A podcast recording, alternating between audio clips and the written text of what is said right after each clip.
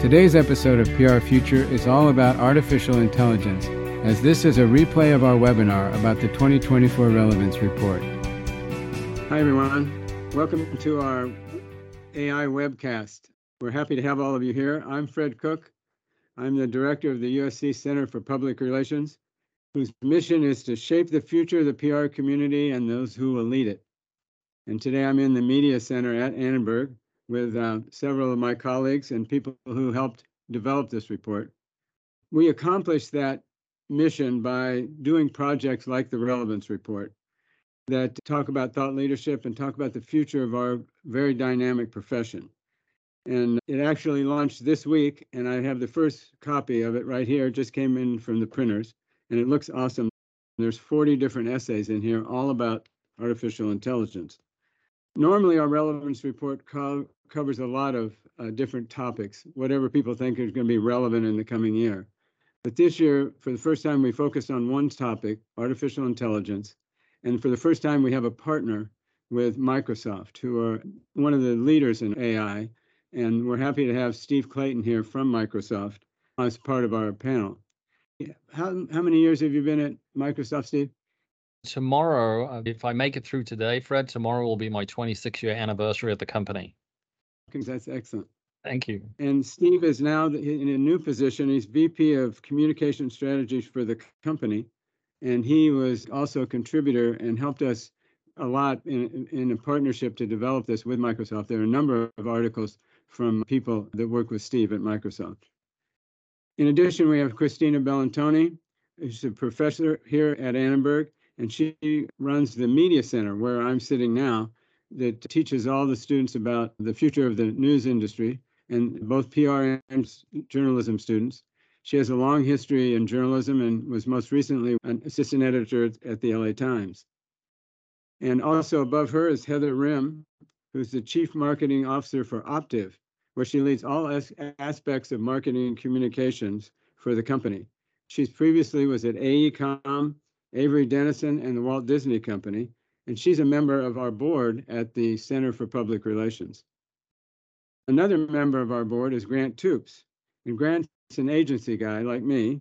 He's the chief global chief technology officer at Hill and Knowlton, and he works across all the WPP companies to build the, an ecosystem of technology offerings that help them with data and analytics. And he is on the forefront of figuring out what AI means for agencies and for their clients. And, and we also have Torod Neptune. Torod is a member of our board as well. He's the Senior Vice President, President and Chief Communications Officer of Medtronic, which is, I think, the largest healthcare technology company in the world. And he's a member of the executive committee there. Previously, he worked at Lenovo, Verizon, and he's also on the board of the Center for PR. I'm really happy that Aaron Kwittken is joining us. Aaron is actually an entrepreneur in the AI business, but previously he ran and founded and ran his own PR firm. So Aaron's seeing things from both the AI side and the PR side, and he's going to share uh, his insights with us. And he's a guest speaker often at USC. And finally, uh, Michael Kittleson, who is a graduate student who works in our center a lot. He was a contributor to the, this report and he helped edit many of the articles. He has worked in uh, a lot of different areas in his shorter career, and he wants to solve the world's toughest communications problems. And Michael, this may be one of them. We'll see. Let's get to some questions. Let me start with you, Steve. Can you just tell us, this is sort of a softball question, but Microsoft has has doubled down on AI. Can you just explain how important this is to the company?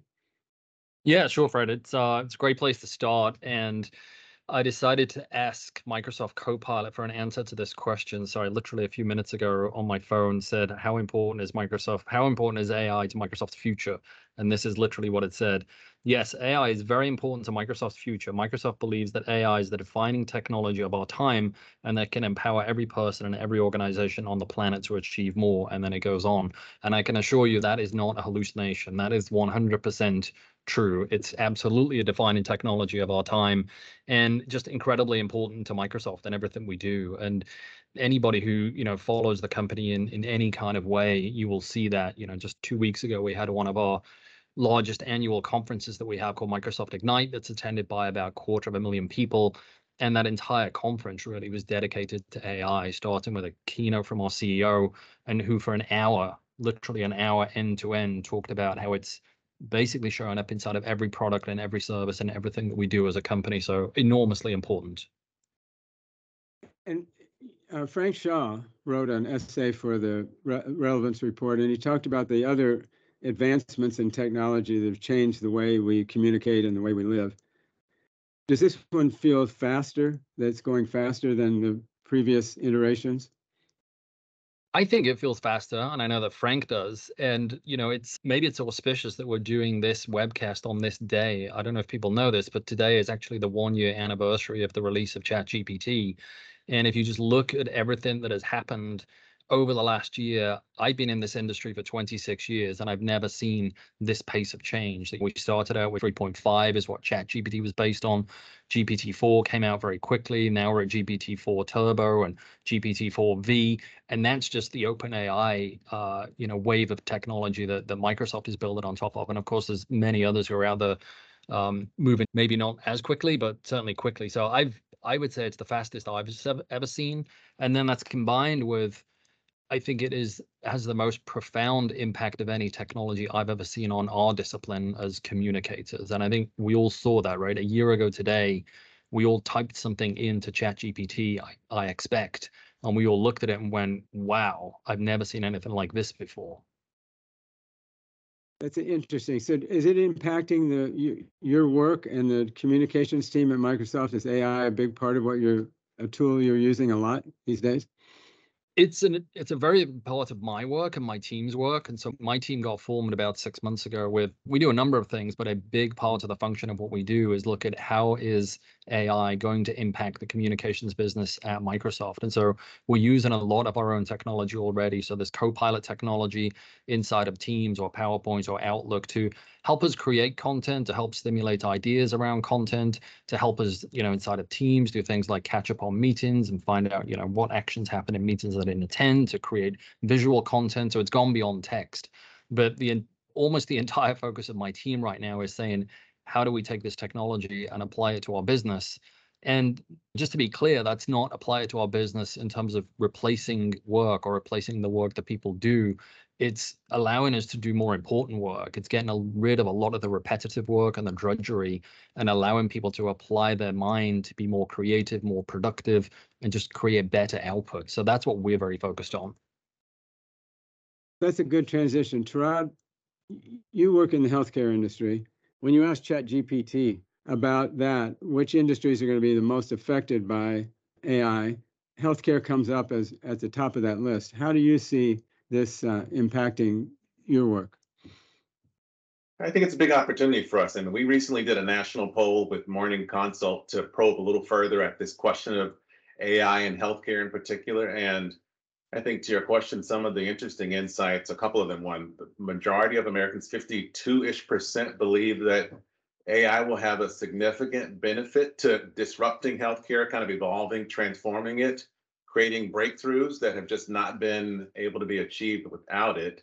I think interestingly, in terms of a nuance of that, there was also a view 80% also felt like the lack of clear understanding of kind of benefits and how we see AI was a challenge to understand, both in terms of the risk that I think we all know well exists within uh, this construct of AI, but also more significantly, when you think about the optimism for AI in healthcare, but also this view that the lack of real evidence around how it will improve outcomes is really where we as an industry have an opportunity to really start to color in the lines because there are some meaningful examples that we know of that exist today where AI is already driving improvements around detection and diagnosis in a way that we've never been able to see in healthcare today.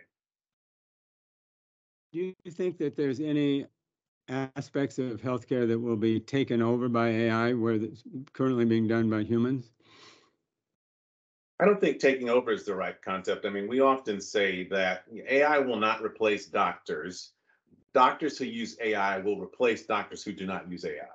And that really is okay. the way to think about kind of the evolution of the skills that AI will enable physicians, clinicians to bring to their patients.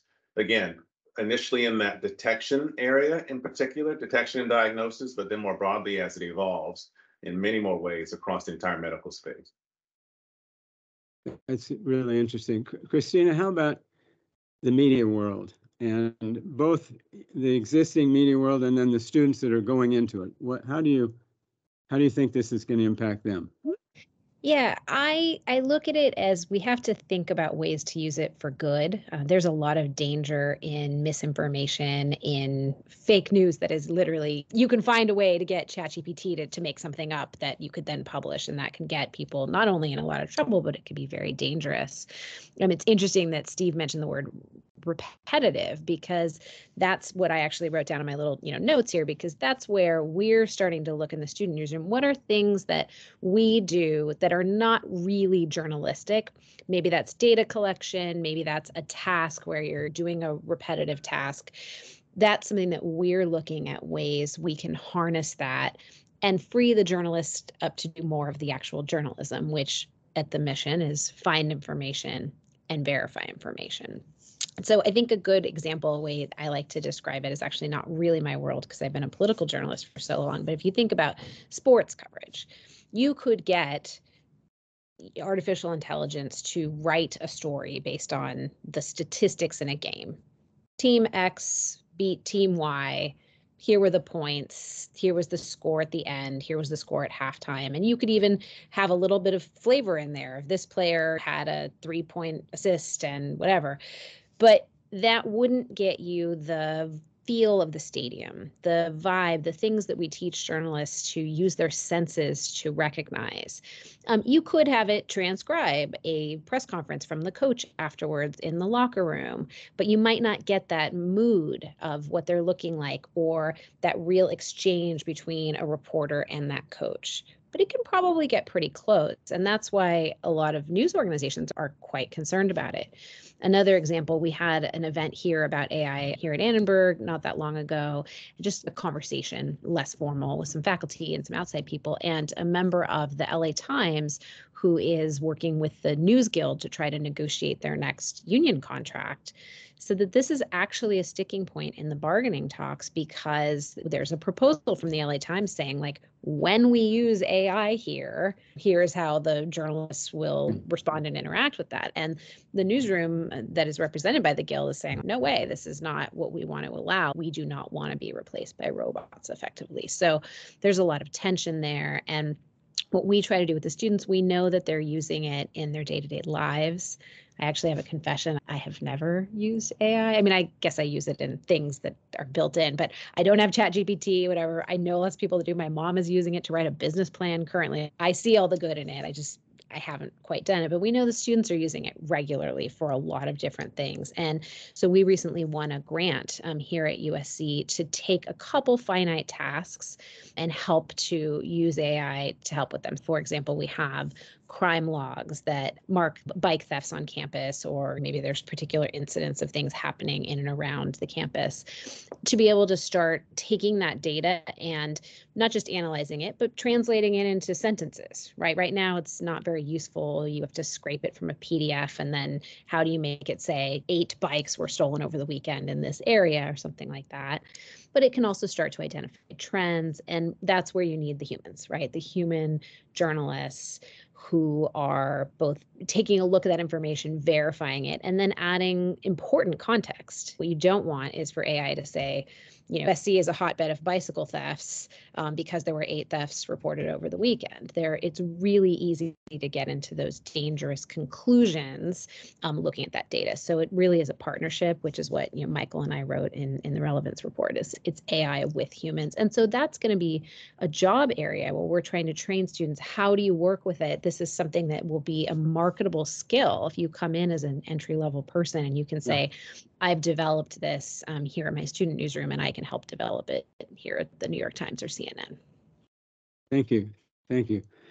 Grant, uh, we did a technology survey a few years ago at USC, and and 20% of PR people said that they thought um, AI would be a, a major factor in their work. We did the same survey this year with We Communications, and that number was 80%, just over a factor of three years. You're looking at it from an agency point of view uh, and from a client point of view too. How quickly is AI being adopted in agencies? And are clients asking for AI from the agencies? Yeah, I think the short answer is really quickly. And and when we sit back and we think about the sort of learning curve that our people go on, that our partners and client organizations are going on. I think we are we're seeing the transition from I don't know anything about this, but I'm aware of it. I'm reading news articles and learning in a general sense to I know enough to experiment and I'm therefore experimenting in pockets. And a lot of organizations find themselves in that space right now. And then looking at that transition to now I've experimented and I'm ready to make more let's call them medium term strategic decisions about what we do and how we do it. And the most common place where people are looking is efficiencies. How can we use technology to be more efficient about the things that we do?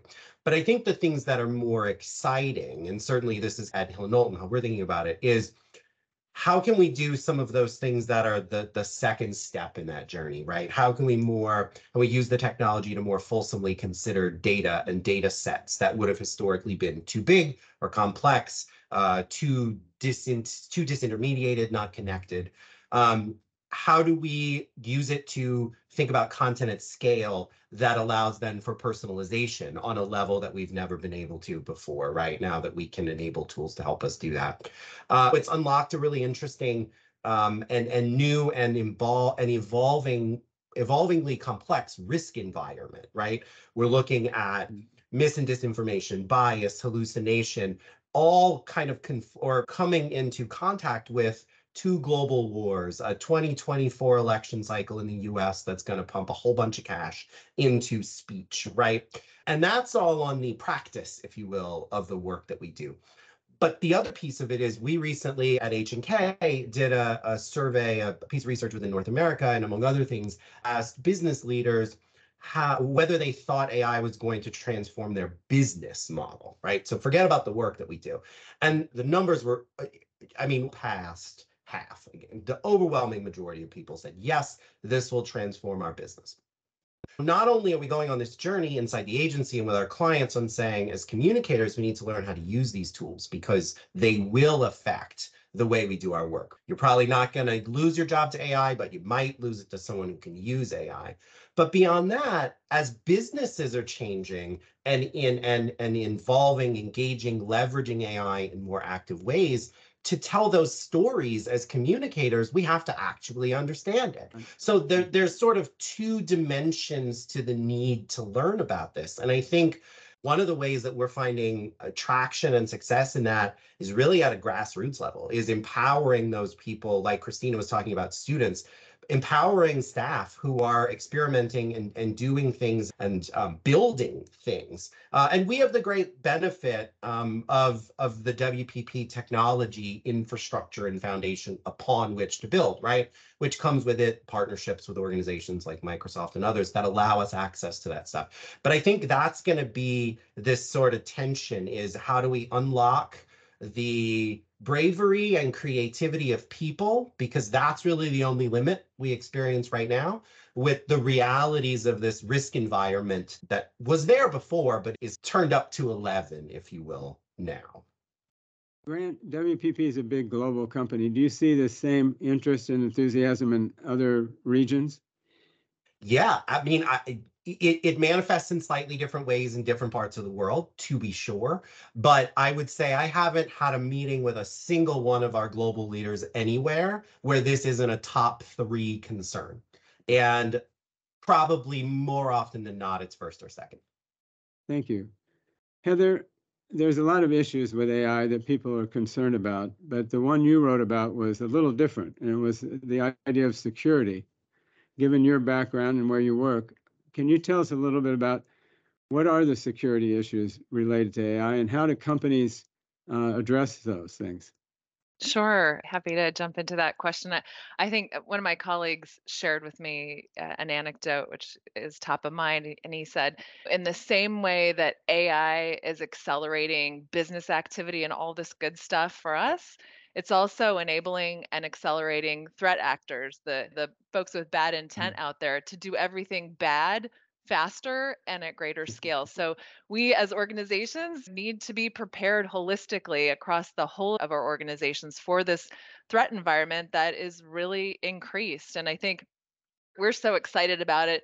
The threat actors are also thinking they've got this kid in a candy store moment happening for them too. Their whole goal is to exploit holes in data security and they love it when there's access to enormous amounts of customer data. And you think about what ai has done it's creating a lot of opportunity for phishing attacks for social engineering scams for impersonation of brands. I know fred at one of our uh, center for pr meetings we talked a lot about deep fakes um, thinking about how ai is really allowing the generation of incredibly realistic deep fakes and then of course everybody's excited about the large language models. And that's adding a whole new element of risk because of some of the things that we've already talked about here around manipulation, data poisoning, injection of malicious code and instructions into the content all that to say in terms of what we can do about it we've talked about needing to have a human in the loop and that strong security posture and i think for us to not get caught up in all of the excitement and then end up with this over reliance on AI. Because I think it's interesting. In some ways, we were really built for this moment because we've all, as communicators and marketers, we've been taught to have proper governance in place, to not just take things at face value, to think about data privacy and compliance and all the things that we're trained on in our companies and yet somehow AI came onto the scene in a bigger way. It's been around for forever, but now, in particular with ChatGPT, suddenly all of the things that we all know better, we're throwing that out the window and uploading strategic plans to public platforms. I'm not saying we would do that, but you hear stories of that. And it's crazy because we know better. I think the more that companies can just recall all the things that we've been trained on and that we know are important when it comes to protecting data and information, that all applies now more than it ever has. So Yeah. It's both good and bad, right? exactly, exactly. We just need to be we need to proceed with caution, but lean into this because this is a moment my colleagues talk about this. Like they equate this to the the launch of the internet. You know, this is big in that way. Well, Aaron, you had a long career in PR. You had your own agency, and now you're an entrepreneur in AI. You've created a product. And are there a lot of products out there now for the PR industry that are AI driven, or is it is this the, the beginning and there are just a few? And what's going to happen next? If I could get away with it, I'd say we're the only product. There, there's there are more and more out there, and people like Grant are starting to build them at the holding company level as well. But before I answer that, I just want to mention too, and I put it in the chat. There's a really interesting story in the New York Times today by Steve Lohr, uh, who uh, wrote about the Data and Trust Alliance. And actually, it was brought to my attention through Jon Iwata, ex IBM and professor at Yale. There are finally there's a move to have data provenance standards in the same way that you know you have to list you know what's in your food product and food labeling, specifically for LLMs and AI. So just riffing on what Heather was talking about before. So I'm generally an optimist. I also am paranoid and I have ADHD, so that kind of gets into the swirl a little bit. When I think about products that are the, the integration and the intersection between AI and PR. I started this journey, like you said, Fred, back in 2020, 2019. It was just GPT then. And everybody thought I was nuts because I said this is going to be consequential. I left my day job, handed the keys of my agency over to my very capable successor. And it's been very challenging uh, to actually integrate it because we're in a business, in the PR world, we're in a business of kind of instinct. We've been starved for data, we've been starved for innovation. The last big innovation in the PR world was like email I kid you not. And so I think about kind of this innovation starvation. And if I, I don't want to be overly reductive about what we do, but a lot of it is earned media. And we're trying to solve for two questions. You know, who's going to be interested in my pitch? And then how do I make my pitch more interesting or narrative more interesting? And the, I think that the stuff around generative, how do I make my content more interesting, is a little overhyped, if I'm totally honest. I think the future um, is going to be more so around predictive and prescriptive AI, being able to see around that corner. Grant said earlier, being able to take loads of unstructured data and create more narrative and resonance around that data. And I think that the challenge for us as PR people is to create systems and platforms that are as close to as intuitive as it is in real life, but also in, in an assisted way. And I think that Christina mentioned it before about the digest and sports scores, and you're not getting that vibe. Um, the other issue is, and what we're we've been working on is moving from Boolean search to semantic search and vectoring context. How do you create context? Um, otherwise, it's like very linear, um, and that is where I think the real gains are going to be for us. So when I think about what's next, I think about integrating voice skills. I don't think everything's going to be or should be in a search bar. I get why OpenAI did that. And look, my platform sits on OpenAI and Azure, as well as Anthropic. We use a couple different LLMs. But I think that the real gains are going to be around purpose built, templated platforms for people to be able to be more performative, right? And PR people, again, we've never had data to be able to argue with the general counsel that this crisis statement is going to land a certain way. Being able to be more predictive and I think then prescriptive and having that back and forth, that's really what the future is. And again, I'm generally an optimist, but this isn't just important to us. This is consequential. And what I tell people to stay away from is anything words about productivity or workflow, because we're in the business of articulation, not automation. I don't want to automate what we do or the mm. art of what we do. I'm just trying to be more precise and more deliberate using that data to make me more performative. Christina, what do you think? You use AI to write stories. What do you think about PR people using AI to pitch your stories? I mean, why not, right? I, I, mean, I think in some ways we we've talked about this at the school level. We've been using things to enhance our writing for a long time. Even this maybe is a little bit off. Go with me for a second for this analogy. So my seven-year-old is in first grade, and he's doing a reading fundraiser for school. And one of the ways they get points and they get little prizes and stuff is if they type in responses to prompts. The whole thing is they say you're graded on like doing a complete sentence and spelling things correctly. And I watched him and he was like, oh, like it's telling me what to do. Like all the autocorrect was in there. And I was like, oh, let me turn that off. And I couldn't, I spent five minutes with the phone and I could not figure out how to turn it off. And to Maxwell's credit, he's, I won't look at it because I know that's how I get my points is writing it myself which was like a really lovely moment. But I just thought this surrounds us. And so, where there are things that you can again make your life easier and focus on the things like PR is all about relationships. If you can spend half an hour more developing that human relationship and saying, here's something my AI wrote with all the details in it. I mean, it literally is the who, what, when, where, how, and why. Why not? A friend of mine actually was telling me she uses it. She had to lead a training on how to use SharePoint. And so she said, you know what? This exists somewhere. Like, why should I have to come up with all new material? So she asked ChatGPT, please give me in this template of my slides um, to do this SharePoint training. And it was instantaneous. And she's like, I used that time to engage with an activity that I could think of to get people to practice. And I mean, those types of things, um, it, it frees us up to do the more creative things that our brains are best to do than these like weird repetitive tasks. Michael, you're a student. What did you're a little older than than Christina's son, but what do you think the impact is on academia for for a student, a grad student like you? Yeah, uh, my answer will build off what all of the great industry experts and panelists have to say. I think AI really underscores the importance of being a lifelong learner. In the future, leaders across industries will need to be interdisciplinary, cross-functional, open-minded, uh, and it's a shift that I see that we're actively preparing for here at Annenberg. I know at the uh, Center for PR, we've been really hard at work at balancing these complex technical theories uh, and experiential learning opportunities to fully understand the, the nuances of an AI future and how, like Christina mentioned before, it's AI with humans and not AI versus humans as it augments our capabilities. Uh, in essence, the collaborative potential of these tools is super profound. Um, and and one thing that I, I think that education or academia will do really well is look at other industries and really be open-minded toward new ideas. For instance, uh, an essay in the report looks at stockbrokers and how they utilize machine learning to analyze risk before making significant investment decisions. Uh, we can apply that, as Aaron mentioned, to crisis communication. Take that big data and in real time offer risk assessments for potential factors that could contribute to crises. So, what if you were able to know about a salacious headline before it's even printed?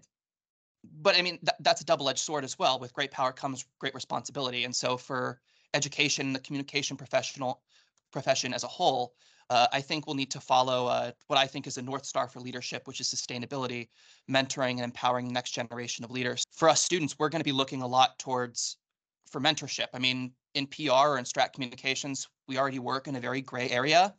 Um, and so it's going to be all about the people behind the campaign. Um, so it's imperative that we center ourselves around not just great forward thinking minds, but great people as well, so that we can address ethical conundrums and other unforeseen issues. That's interesting. And Aaron addressed this too. You talked about crisis management. He talked about media relations. Uh, overall, this question for anybody: How big of an impact, on like on the Richter scale, is AI going to have on the PR industry? And what parts of it do you think are going to be impacted the most? Remind me I'll- what the Richter, uh, the scale of the Richter scale, Fred. One to uh, Ron and I were having an argument about this. It's either one to eight or one to ten, but uh, we've never seen a ten. 16, 17. Th- There's got to be a more positive measure than an earthquake scale, though. No, just say one to ten. How's one to ten? Plain old one to ten. 10. 10. Absolutely 10. I heard it likened likened uh, recently on a podcast to the invention of electricity, uh, which I think when we when you actually start to peel it back and you think beyond just and and Aaron hit on this point beyond just those pieces of it which are I can use this contextual this large language model to create content that's contextually relevant. To be sure, there are immense sets of applications for that, but I think our ability to do things like predict and understand when a client or when a company or a brand is going to be at risk for mis or disinformation for a coordinated attack. So we recently at H&K launched a, a product called Sonar and it's really designed in part to do that. And, and one of the things that we found working with a client recently was that they were coming under attack with something related to the conflict in Israel right now. And that attack was being driven by a couple hundred bots that then drove this through a massive network and pushed it out into the mainstream. And the ability to see that coming before it switched into the mainstream and and coordinate a pre-bunking effort, I think is going to be one of the huge spaces where this plays out, Fred. The ability to predict risks, whether they're geopolitical, mis and disinformation, and then act on them before they become crises, right? Before they meet all the traditional check marks that we'd be looking for that says, okay, now we're in crisis mode, stand up the command center and get to action. I think that's going to be one major place this plays out. Any place else? Steve, any thoughts on how it's going to impact PR? It's two thoughts, Fred. I just put one of them in the chat. Is an area we've not talked about, which I think we're all involved in PR, is not on the output side, but more on the input side, is measurement and reporting and dealing with the huge. I spend a lot of my time, or my team does, saying what was the impact of a product announcement, what was the impact of a launch, what was the impact of an event that we did, and that's really it's data, right? It's ingesting a huge amount of data, and AI is especially good at that and being able to help us produce reports and move. I like to talk about it as moving ourselves on this spectrum of a lot of measurement are important is hindsight. How do we get from hindsight to insight and then start to get into foresight and start to do more predictive um, work, uh, which I'm, I'm sure Grant and, the, and his team are working on. And then the second piece, just on the productivity side of things, even just outside of, let's just call it pure PR work, it's these tools are just going to help us be more productive as individuals. An example I had, I, and I put this in the chat, I get writer's block like probably everybody else does here at some time. And anybody care to cast a guess of when people open up Microsoft Word or AN, any other word processor, what is the number one thing that they do immediately after they've opened Microsoft Word? They close it back down because people are faced with a blank page. This is a true story. People are faced with a blank page, and that's called writer's block. And I had this myself a few months ago. I wanted to write a memo to my team, and I had a slide deck, I had a PowerPoint deck that sort of had the essence of my memo. And so I used, not to overly promote Microsoft's technology here, but I'm going to, I used Copilot and I said, help me write a memo based on this PowerPoint slide deck. and it did a really good job. It didn't write the memo for me, but it gave me 50% version of the memo that I could then build on top of. And if that isn't a productivity gain, I don't know what is. Can I, can I add one more example? I don't usually get writer's block, but I have PowerPoint block. So I used beautiful.ai recently, and in about two hours, I developed something that would have taken me 10 hours to do, and it only required about 30 minutes for a real designer to come over the top to make it better. And usually she takes about six hours to do that. So the gains were huge. I also think we don't talk enough about um, the impact to employees in a positive way. So I think it's going to create jobs. We're probably going to retain more people. Agencies, PR agencies in particular, lose about 25% of their staff involuntarily every year and a lot of it is because they just don't like the mundane tasks they're doing that can be augmented or replaced with AI. So I think that happiness at work, um, job creation, and also upskilling. You can become a specialist or have more of a specialism in something very quickly now that it might have taken you five years to gain. Doesn't mean you are have core domain expertise, but what does it mean for multi-specialist firms in creating specialties and being able to up level? I think it could be huge. There's an article in the relevance report about upleveling from one of the professors here at USC. What from the agency perspective, though, many agencies charge their clients by the hour. And if you can do something in five minutes that used to take five hours, what is there going to be some impact from that, Grant or Aaron? I, I certainly expect, yes. I mean, I think if we look at what's going on in law firms right now and what has been for the last several months, that's probably something we should all be looking at and learning from. I think there are two pieces of it that we shouldn't lose sight of. So one is we've all said this. I think we all need to continue to believe it's true. These technologies are not at a place yet where they exist or perform at the level we need without um, human intervention in that technology doesn't change the market value of a thing.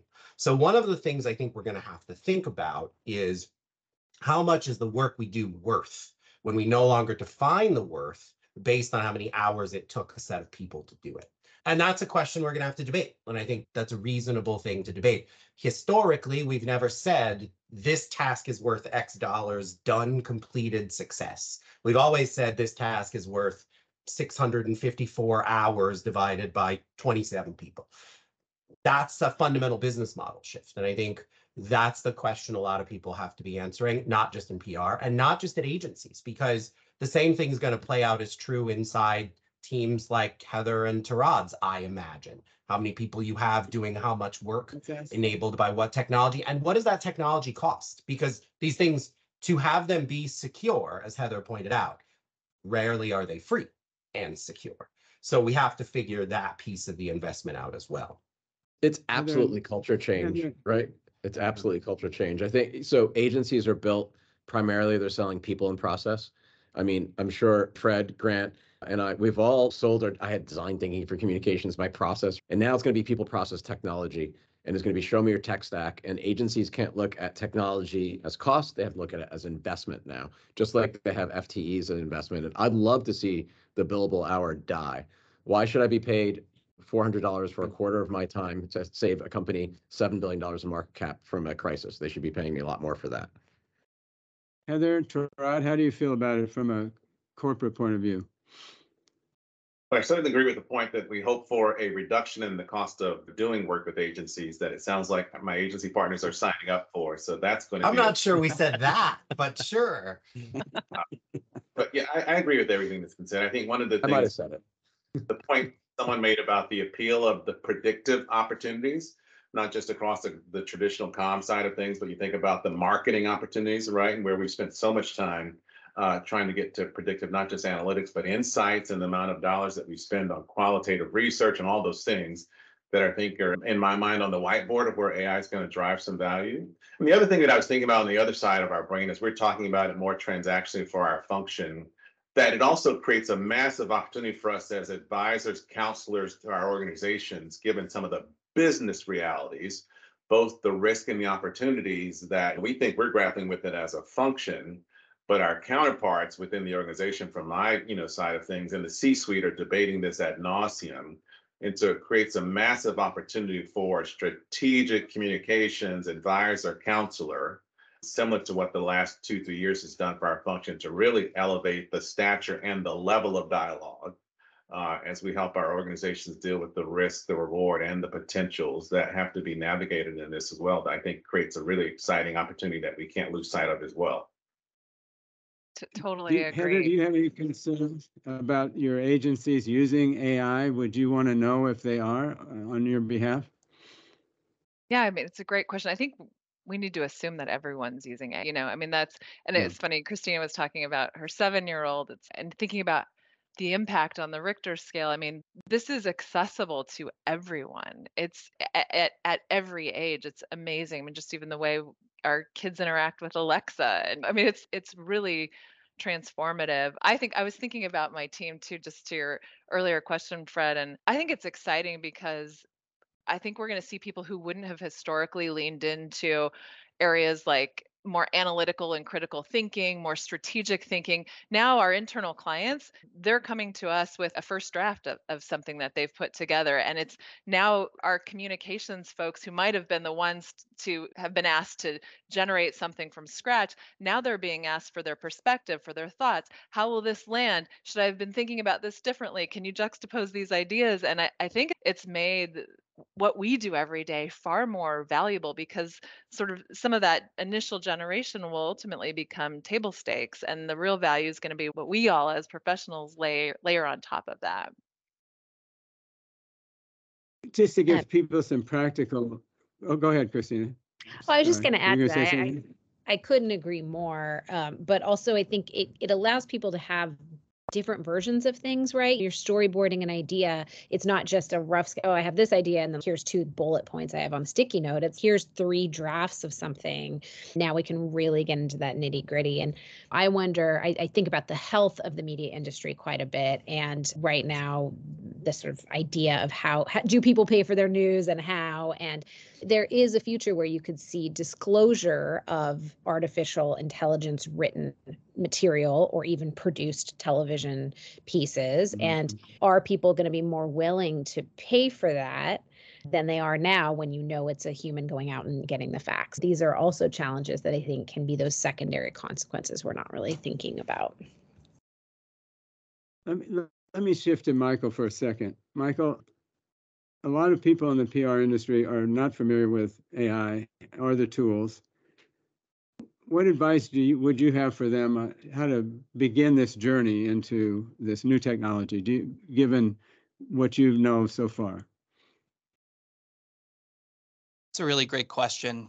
Uh, I'd I'd embrace the learning curve and also seek collaborative learning opportunities. So start with AI in areas that you're passionate about. If you love screenwriting, try and come up with a story utilizing AI, generative AI, or talk about cooking recipes to understand its capabilities. Um, and as you grow more comfortable with it, then you can explore how AI can address specific PR or communication or media related tasks. Uh, and just recognize that we're in a field of flux and we're all adapting together. So really embrace group discussion and workshops within your own organizations to share knowledge and experiences. Honestly, one thing that I learned earlier this semester is not to chase perfection, but to just chase experiences and to not be afraid of failure. So I think this collective approach not only eases that learning process, but fosters a culture of continuous innovation uh, and even adaptability in the face of this technological advancement. And I think it's also important to note, Fred, you said it before the webinar officially began, most of this relevance report or most of what we're talking about might be irrelevant a year from now. So we're really all kind of getting through this together. I saw you smile when Aaron mentioned beautiful AI. I know you love that. Are there any other tools you recommend people check out? Yeah, it's it's fitting. Beautiful AI is phenomenal, by the way. I love using it. I suck at like designing stuff too, so it makes everything so quick. But it's fitting that Microsoft is with us. ChatGPT has been one of my favorite tools because I feel like I'm really thinking out loud. And so in the report, I worked with Allison Agston, who's one of COP28's inaugural climate actionists. And we actually did a case study utilizing ChatGPT where we took probably the worst document in history, which is this IPCC report. And it has all of these climate findings from around the world. And it's incomprehensible. We fed it to ChatGPT, asked it to give us the 10 main takeaways from the report, and it condensed all of that into all that complicated data into really essential information. And then we compared it and contrasted it with expert climate journalists that found that did articles on that report, and we found that AI actually helped bridge some of the gaps that weren't there in those nationally published articles. So I think it could really add a, a really good detail-oriented approach towards towards writing stories. Um, and explainable AI promises a future where AI's decisions and processes are really transparent and understandable, giving us like that crucial factor uh, when it comes to really complex issues, which is trust and clarity. Steve, what about your favorite tools? I'm sure they're Microsoft ones. They are, but you know, ChatGPT isn't a Microsoft tool. We partner with OpenAI, but I've had a lot of fun playing with ChatGPT or OpenAI's, I should say, the ChatGPT mobile app recently in the vision part of it. And I literally did this morning. I was in the lounge in Seattle, flying down here to LA. Um, and I took a photograph of the food I got in the lounge and said, "Tell me how many calories are in this." And it did, didn't quite answer the question, but there's just the creative ways that you can start to use these things. So that's a great tool. I've spent a lot of time the last week using there's a tool called Microsoft Designer, which for those of you who use Photoshop to do things like generative AI, Designer does some of those things, but through I would say a, a more consumer interface that more people are doing things like background removal or my wife gave me this panoramic photograph she'd taken on the top of a a, a, mountainside in Seattle, but there were two people stood in front of the photo, and you literally just click on them and say remove, and it creates you this perfect photograph. And so th- those are two, one Microsoft and one non-Microsoft that I'm enjoying playing with at the moment. Anybody else have a favorite tool that they think people should check out? I'll do a plug for a, a, different Microsoft tool, which I just use personally, which is the, the Bing app on your mobile phone. You can essentially talk to the GPT model that sits underneath it. And I think it's just, I use it 50 times a day for almost everything. So I would recommend that highly. Yes. I mean, if we, this is not really AI, but um, our Google Home sorry. Um, i like i can't live without it. It gets us music it gets us recipes it turns the lights on.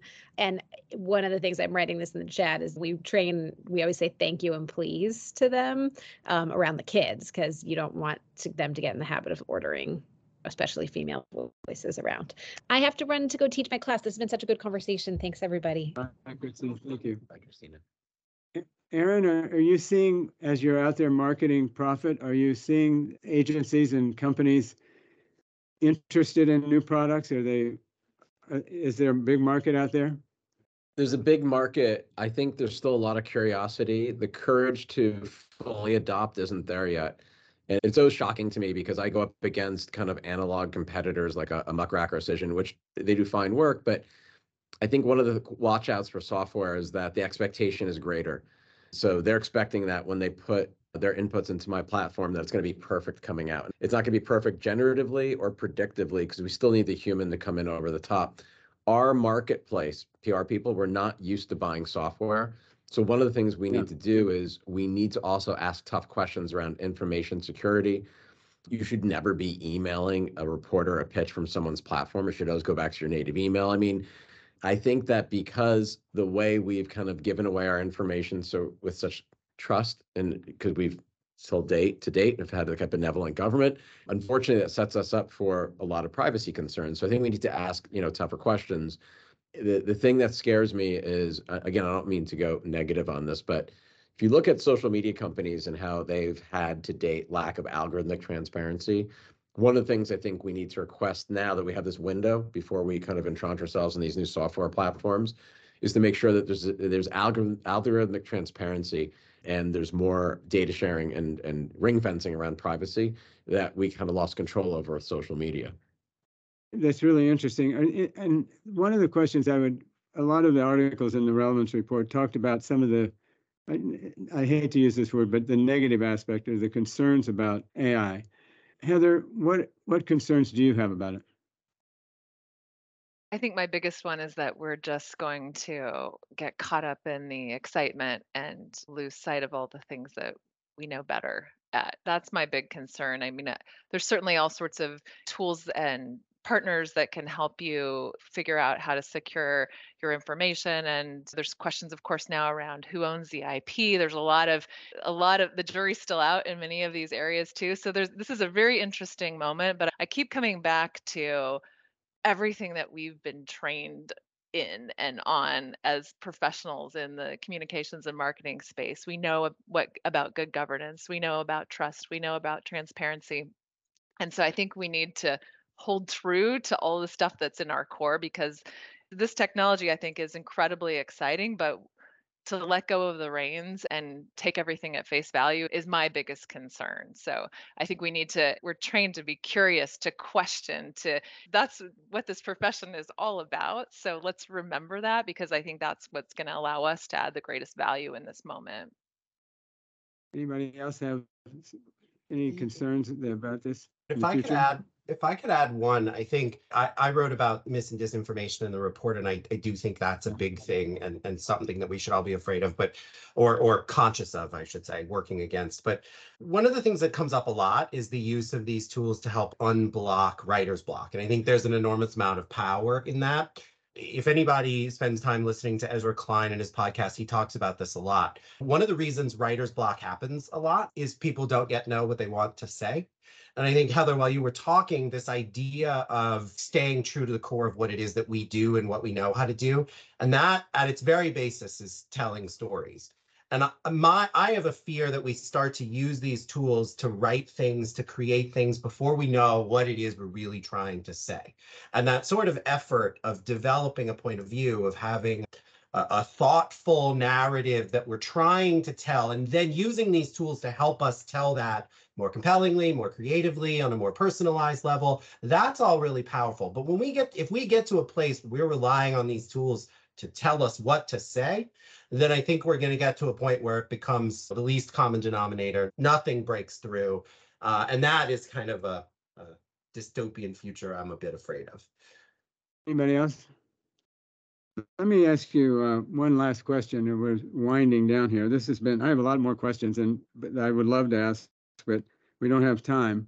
But just simply, as you think about AI in the future, when you see all the opportunities it presents in the communications field and all some of the, the challenges and the speed of adoption that you were talking about, Aaron, what, what emoji would you use when you're thinking about AI's impact on the future of our, our work?